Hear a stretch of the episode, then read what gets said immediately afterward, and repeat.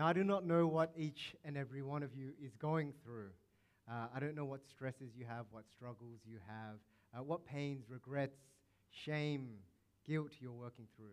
For some of you, maybe this is an ongoing journey. Some of you, maybe it's not so bad at the moment. Or maybe some of you are hitting a stride right now and things are pretty good. I do not know what's going on in your lives. I do not know what's going on inside your heart as well. But perhaps what I can speak to is how you can live and how your story can change in the future. I'm not saying it's a quick fix or like a magical uh, spell like Leviosa, but a truth that will always hold you as you hold it, even if it would feel like you have only the strength to lift a pinky. That truth, I'm going to put a spoiler alert out there now, is you and I will fall in sin throughout our lives, but we will never fall out of God's hands. So, how do we get to this truth? From the passage we've read, how do we land on this truth? So, let's begin with point one. I got this is point one, verses 24 to 34. I got this is a saying in dictionary.com, uh, which is a slang form for emphatically saying, um, I got this in historically black English. Uh, the typical way friends have said this to me is when they're paying for a bill and acting pretty cool about it. or, for example, if you know me, I've, I used to, I've, well, I still sometimes break dance for over 20 years. And so in a dance battle, um, we take turns. And sometimes when my friend thinks he's going to do a better job than me, he pushes me out the way and goes, Yo, I got this. And he runs out. And this is probably what Simon Peter sounds like when we hear him speak with the Lord in verses 31 to 33. So let's set the scene. If we look in verses 24 to 34, we have a scene of grown men fighting. What are they fighting over? I'm the greatest. No, I'm the greatest, Peter. James, shut up. I'm the greatest. You've got these grown men fighting like children about who's the greatest. And the Lord teaches them the one who serves is the greatest. And then the Lord turns to Simon and says, Simon, Simon, not Peter, the rock that God would build the church upon, but Simon, the helpless human. Satan demanded to have yous. It's the plural in Greek. He demanded to have yous, if you look at it in the footnote meaning you and the disciples. Satan has asked for you, Peter, and the disciples that he might sift you like wheat, sifting like wheat. But he says, But I have prayed for you, Simon, in singular. So now he's singling out Simon, that your faith may not fail. And when you, Simon, have turned again, strengthen your brothers. So, having just learned the greatest is the one who, who serves, what does Peter say in verse 33? Peter says to the Lord, Lord, I'm ready to go, both to prison and to death. You, I got this, Lord. And you kind of have to think to yourself, it's sort of a slap in the forehead type of moment. You, eh, like just in the previous verses, we, we learned Peter, you know, the, the greatest is, is, is the one who serves. You know, Peter, are you listening to what the Lord is saying? And Peter's looking at the limelight saying, That's, that's me, Lord. I got this. I'm the greatest here right now. And as funny as it sounds, this can actually be quite close to what we sound like sometimes, perhaps after conferences or maybe after Sundays when we have this extra amount of zeal, right? You know, we're ready to face the world, we're ready to face what tempts us. And you have this zeal and you think, you know, I got this. But what we learn from our passage is don't trust the zeal or passion as an indication of your standing with God.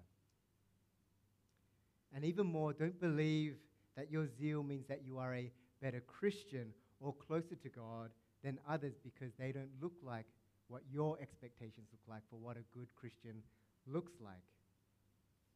And in the same vein of don't crush others with your expectations, there's also the view of don't crush yourselves. Don't crush yourself with your own expectations. Oh, I missed my daily reading today. Oh, I missed the daily prayer. I, I'm, I'm further from God.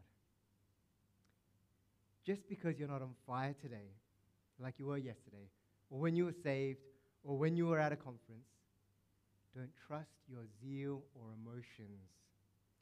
Don't look at others um, as a measure of what a good Christian looks like. What we are simply to do, like we sang, is just to trust God. Simply trust Him and what He says in His Word. That is faith. Trusting. Faith that God gives you and I. He gives it to us. And so the Lord responds to Peter. He looks at Peter and he's got Peter, you know, beating his chest, going, I got this. And he says, verse 34, I tell you, Peter, the rooster will not crow this day until you deny me three times that you know me. And that, kind of crushes Peter, right? He just said, I got this. And Peter may be thinking, you know, even if it's today, I'm ready. I don't know why you're saying this. But we quickly find out that he wasn't ready for what was to happen that day. And so we read in verses uh, between 35 to 53 the Lord prays in agony at the prospect of the cross, and he prays for his disciples. And then Judas betrays the Lord, and he is arrested. And Peter, who had just said, I got this, realizes in verses 54 to 60, I don't got this. Which leads us to point two. I don't got this. Verses 54 to 60. You know, as you probably can imagine, I don't got this means emphatically that I don't have the ability to do something. And following the same line of Judas the betrayer, we, we see Peter also follow that line as he goes on to deny the Lord three times. And immediately the rooster crowed. And we can see, Peter don't got this.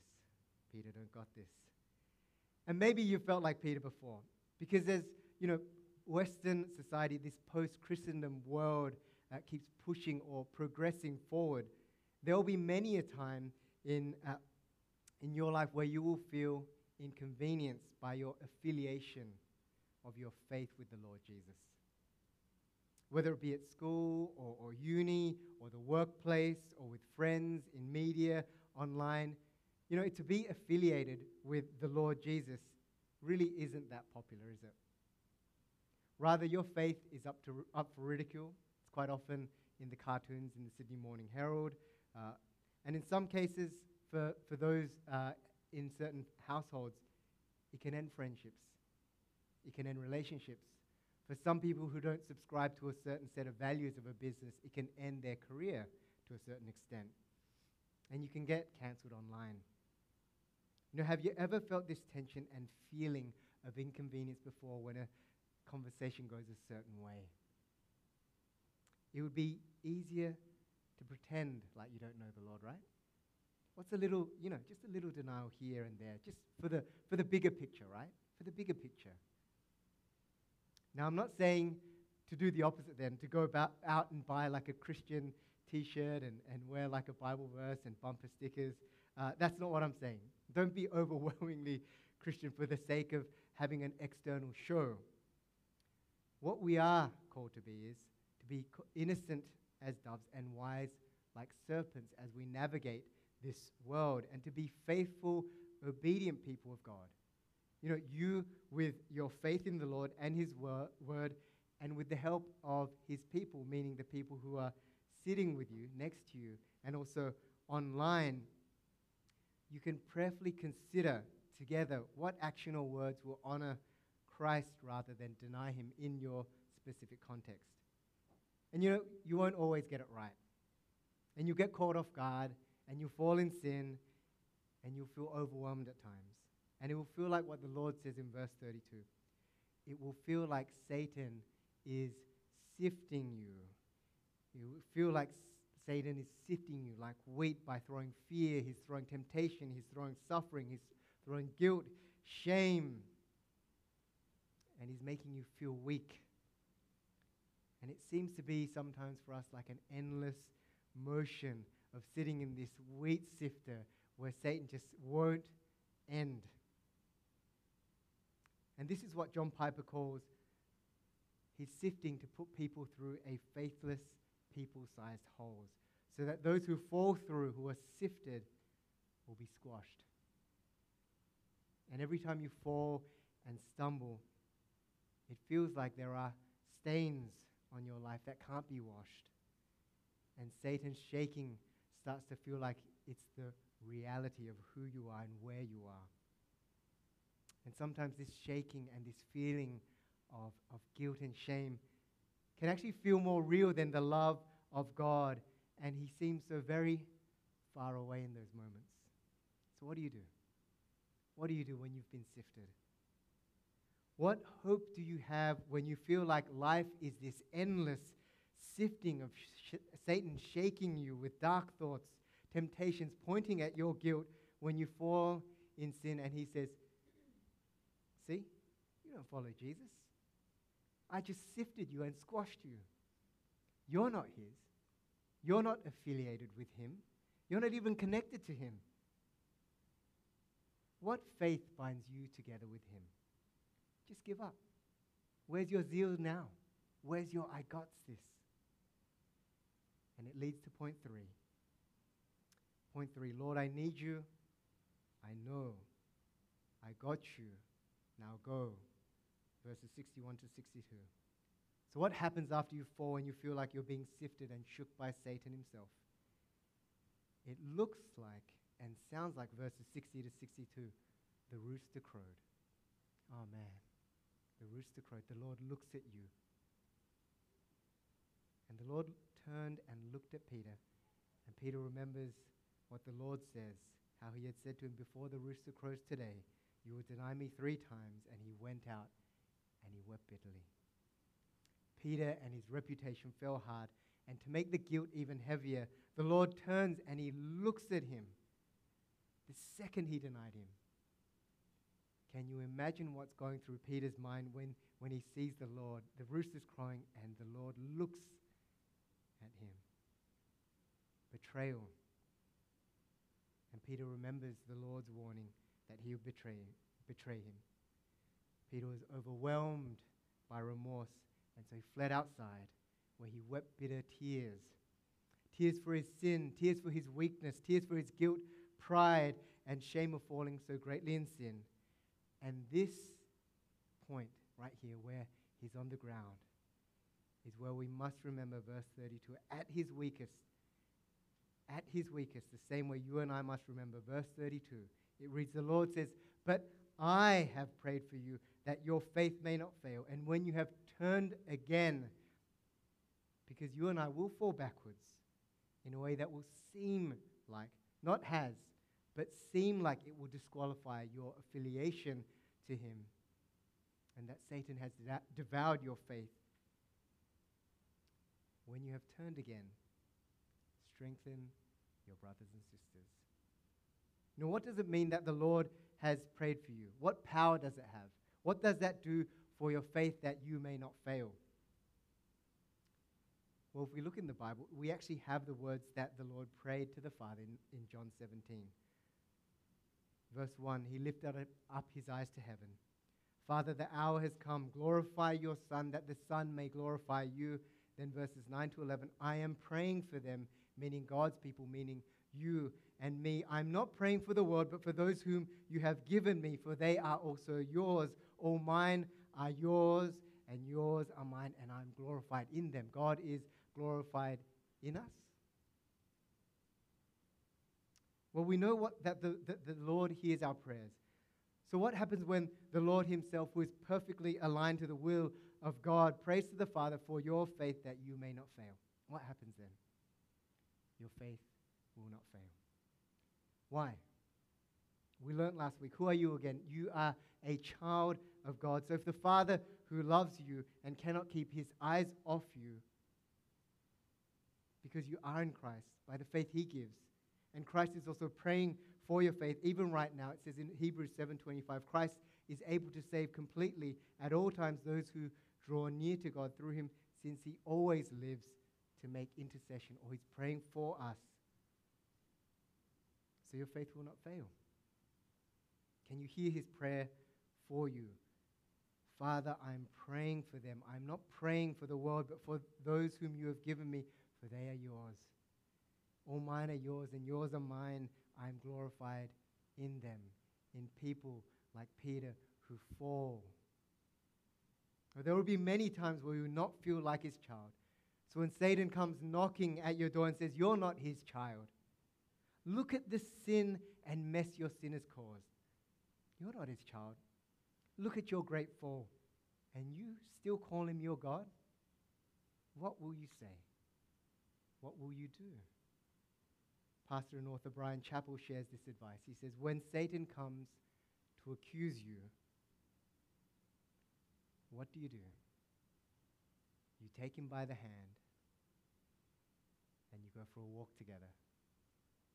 And you walk to a hill called Calvary and you point to the cross and you say, Does my God not love me? Does my God not love me? And with the faith that cannot fail, because your Lord who gives it to you did not and will not fail you, you will repent or turn again, just like Peter did. You will arise again. You will turn from sin and turn towards your Lord who says to you, if you're still doubting right now. John 27 30 says, He speaks as your good shepherd here, he, who keeps us safe. He says, My sheep, you and me, hear my voice, and I know them, and they follow me. I give them eternal life, and they will never perish or fail. And no one, not Satan who's sifting you, not someone who's going to cancel you, will snatch them out of my hand. My Father who has given them to me is greater than all, and no one is able to snatch them out of the Father's hand, not even Satan. I and the Father are one. So if the Father loves you so, know that the Lord loves you so. He will not fail, and so your faith will not fail. When you go to the Lord and confess, I don't got this, and you say, I need you, He will say, I know. Got you. I forgive you. And I'm going to restore you. Now go. Now go is the last part in verse 32. He says, When you have turned again, strengthen your brothers and sisters. So, can you guess who stands up to defend the faith in Acts chapter 2? It's our boy Peter. Peter stands up as the once broken but now ready leader who strengthens the other disciples. He says in Acts 2:14, but Peter standing with the 11 lifted up his voice and addressed the crowd questioning the wonder of the Holy Spirit filling his people. Peter's not hiding anymore. He's not inconvenienced by the affiliation with his Lord. And the result was that he strengthened God's people. And that means so can you. You can strengthen God's people. You know, it will look different in our context, won't it? It will look different from that time. And our situations are very particular as well. But know this when you fall greatly, when you fall greatly, but confess and turn to your Lord and realize you need Him, His forgiveness and restoration regularly, you will know He always has you. And as you rise out of the ashes in faith, He will use you and He will also use your sin or painful past or struggle that you've now trusted to the Lord to strengthen your brothers and sisters. You know, have you ever wondered why people share testimonies? Have you ever wondered why people share testimonies? To say, I was once lost in sin, but God, by His grace in Christ, saved me, and now I follow Him. What's the result when somebody shares a testimony? God's people are strengthened. The lifelong walk of the Christian is a life that is not self reliant because you will fall again and again and again, but it is a life of reliance that God will forgive and forgive and save and say time and time again, get up your mind, your mind, your mind. You know, for those who have a kid, I think you know that if the kid falls on the second step, you go, come on, man. You know, I, you're not my kid. Who's this? No, you, you lift them up again and say, let's keep going, let's keep going, let's keep going. Maybe I'm, I'm doing that now. no, no. but You fall time and time again, and God says, You're mine. God's people, when God lifts them up, will remember that that's my God. That's my God. Why? Because He has prayed for you. And the Father and the Son hold you tight so your faith will not fail, and the Spirit gives you faith. What this means for us is that no matter how low you may have fallen, you again can stand in the Lord Jesus' power to hold you. You can turn again, and the Lord Jesus, full of grace, risen from the dead, who is now praying for you, taking you when it feels like you have nothing to offer, when you feel like you've ruined your chances. He says to you, Hey, I got you. I got you. I can use you. Now go and strengthen your brothers and sisters. So let me end with a testimony. Uh, when I was first saved, which was about 10, 11 years ago now, uh, a lot of, I, I, know some of you guys were around at New Life then. Uh, 10 other guys around me uh, also became Christian. Um, well, at least they confessed their faith. And over the years, people fell away. I think if we look back on those times for some of us, we know people who have fallen away. Um, but out of the ten, one guy stayed. One guy stayed. Not the guy who showed zeal, or the guy who, who cried and, and, and confessed, or the guy who was gifted as a praise leader, or the guy who had a large following online. It was actually the guy who had autism and he was on the spectrum. You know, I still remember meeting him for the first time at church. He, he was wearing gardening gloves for some reason, and uh, when I said hi to him, he just kind of did a fish flop of a handshake uh, and then decided to sit in the corner for the next few weeks. He just sat in the corner during service. That's what he did. Um, and after a few weeks of sitting in the corner, I noticed him drawing during service. He started drawing. Um, you see, he had two loves. One was basketball, and the other was drawing. And he had complex, this complex style of scribbling um, that was very dark at the time. It was just a lot of black and red biro.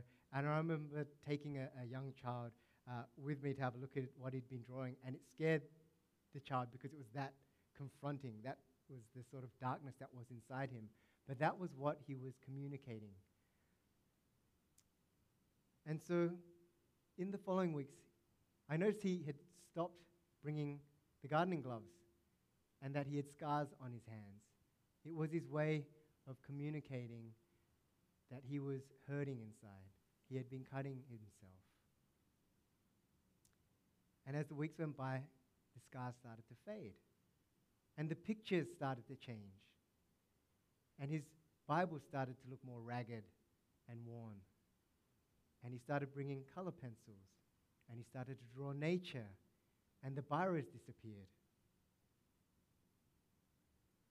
And he started sitting with us in service. And then one day, during service, during the sermon, he stood up and he grabs me and goes, I got something to say. And I said, How about we, uh, we'll let you talk after the service, yeah? And so he's waiting, and the preacher's preaching, but he's just sitting there like this, right? So it must have been kind of pretty off putting. And so this, the sermon ends, and I walk up to the, to the minister who preached that day, and I said, uh, Is it all right if um, our brother comes up and says something? He just wants to tell something to, to everyone. And so he comes up and he grabs the mic. Now, not many of us had really heard his voice until that point. That's how sort of secluded he was. And he grabs the mic and he says, Guys, I love basketball. and everyone goes, right. But you know what? I love God more. And basketball is trash because God is good. And that's when we knew God had been speaking to him through his word in ways that I couldn't have or anyone else could have had. And what happened when God turned him? Everyone in the room was strengthened. Everyone in the room was strengthened at the amazing things that God did through our friend. So, because God does amazing things through little people like us. Can I encourage you this morning? Because you are in the Lord, your faith will not fail today. It won't fail tomorrow and every day till we see our Lord. And when we do fall, turn to Him in confession and repentance. And when you have turned again, strengthen your brothers and sisters by sharing His wonderful works in your life. Let's pray. Father, we do, we do thank you that you lift us up when sin and Satan and our inability to believe you muddies our ability to see you. Father, we're praying that you would help our unbelief. And we praise you and thank you that it isn't because of our ability to trust you, but your ability to hold us and turn us to you. That we are yours and that we are always yours. And so, Lord, remind us every day when we wake and when we go to sleep, and even during our sleep, that we are yours. And so that when we do fall, restore us, turn us to you, and cause us to strengthen your people and cause others to trust in you. And we ask these things in Jesus' name. Amen.